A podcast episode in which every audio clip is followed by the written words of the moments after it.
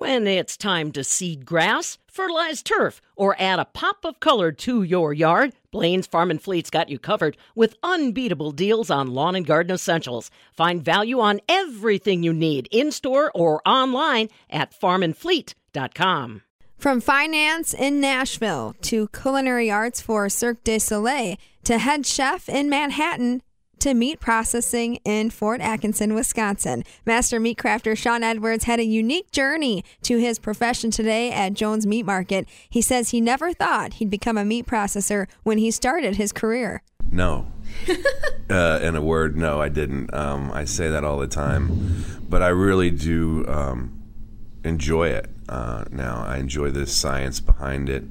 Um, and I enjoy the engineering behind it uh, for us being a larger producer we have to use a lot of different um, equipment. And so my job is to kind of not only create new recipes, but maximize that equipment and uh, try to keep it as old school as possible while using new technology. Now, tell me how the Master Meat Crafter program fit into this, because that was also a part of your journey.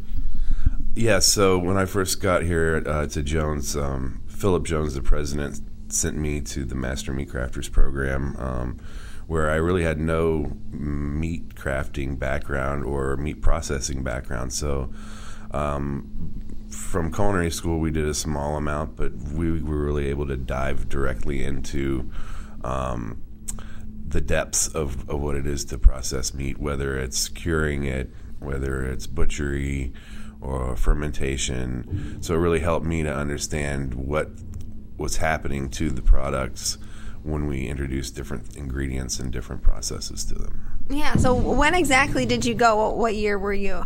2014. I was here about a year before before that happened. And, so, and, your boss clearly saw value in it if he's sent you. Yes, and actually we've had several people since then go through there. So Parker has been through there. I believe Dustin Moldenhauer and a few other people, might, and uh, Lisa Karas, I believe, are in the pro, uh, program right now, which Lisa is Philip's daughter, and she is in our head of our marketing department.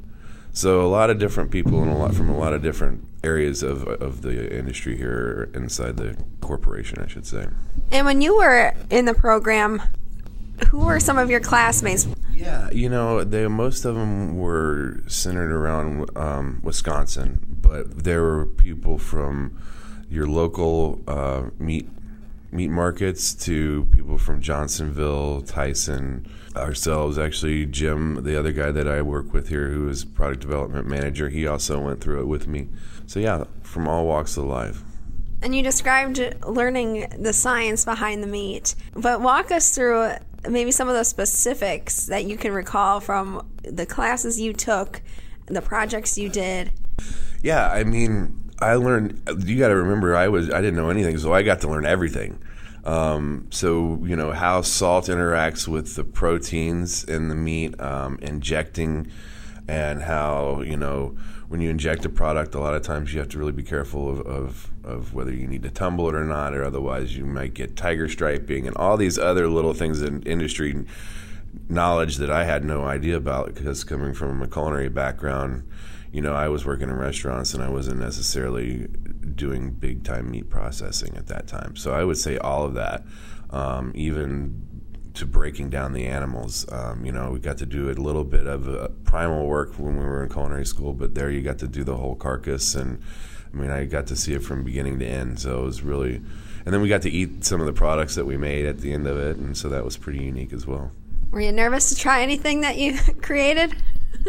No, no, I wasn't. I, I trusted uh, Jeff and, and and the crew there at UW Madison's. Yeah.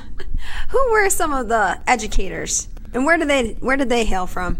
Um, there were uh, groups from all over the place. I know there was Andy Milkowski. He was from UW Madison, but he was also an old Oscar Mayer um, food scientist, I believe.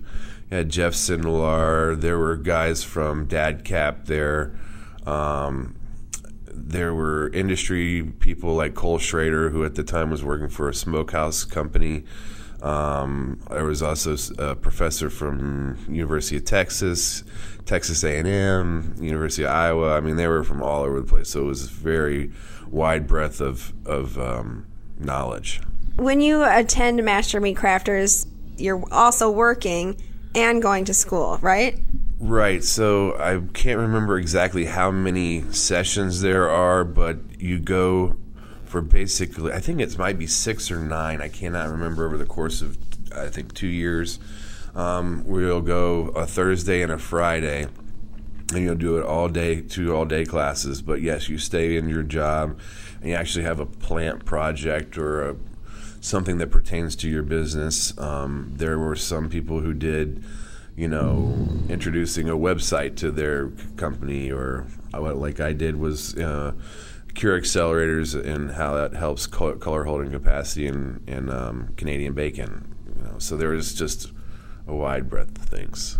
I would say you devoted as much time as you wanted or needed to. Um, no, did it take a whole lot out of your job? Like I said, a couple uh, days, I think every few months. So not anything like that, but I think the knowledge that you gain from it is worth every minute that you spend away from work. It's paid back a million times over, especially for me, just being able to grow and understand more and more about the more I learn, the more I know I learned from that class. It's pretty interesting. So um, I would say, as far as for me, it's helped my career immensely. I, I'm still here after nine years, so is there a specific example you can share with us of something you learned at in the Master Meat Crafters program that you brought to Jones or that you used it, you know, here?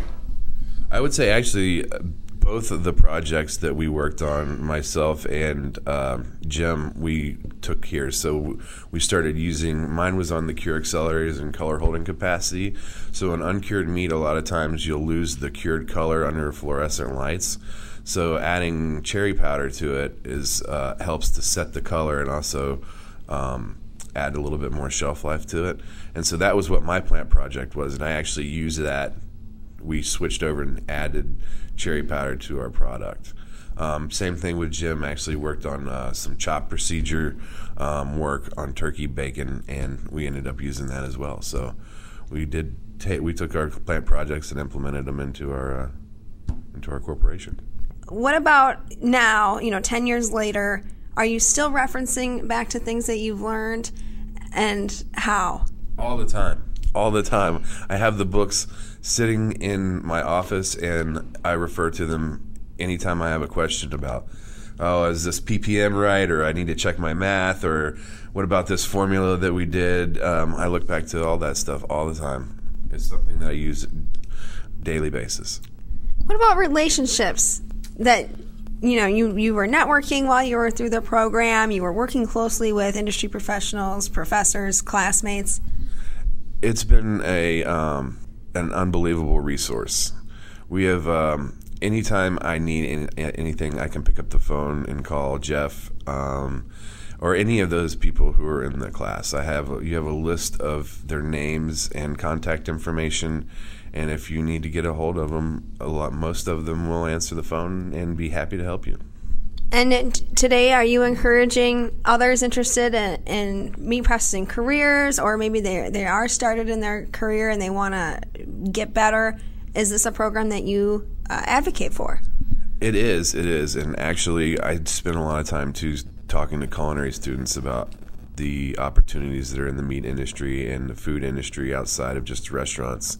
And I think that uh, this is one that I always tell people about is that this is a fantastic program that will definitely do nothing but help uh, grow your knowledge and your career. When you were attending Master Meat Crafters, you were in the old school building. Have you been to the new Meat Science building? What do you think about it? I have. I have been in there. I got the pleasure to go about three or four months ago, and it is a phenomenal facility. I mean, it is a model of of food safety, of harvesting, um, and and a model of being able to teach. There's beautiful classrooms that overlook demonstration facilities and or demonstration rooms.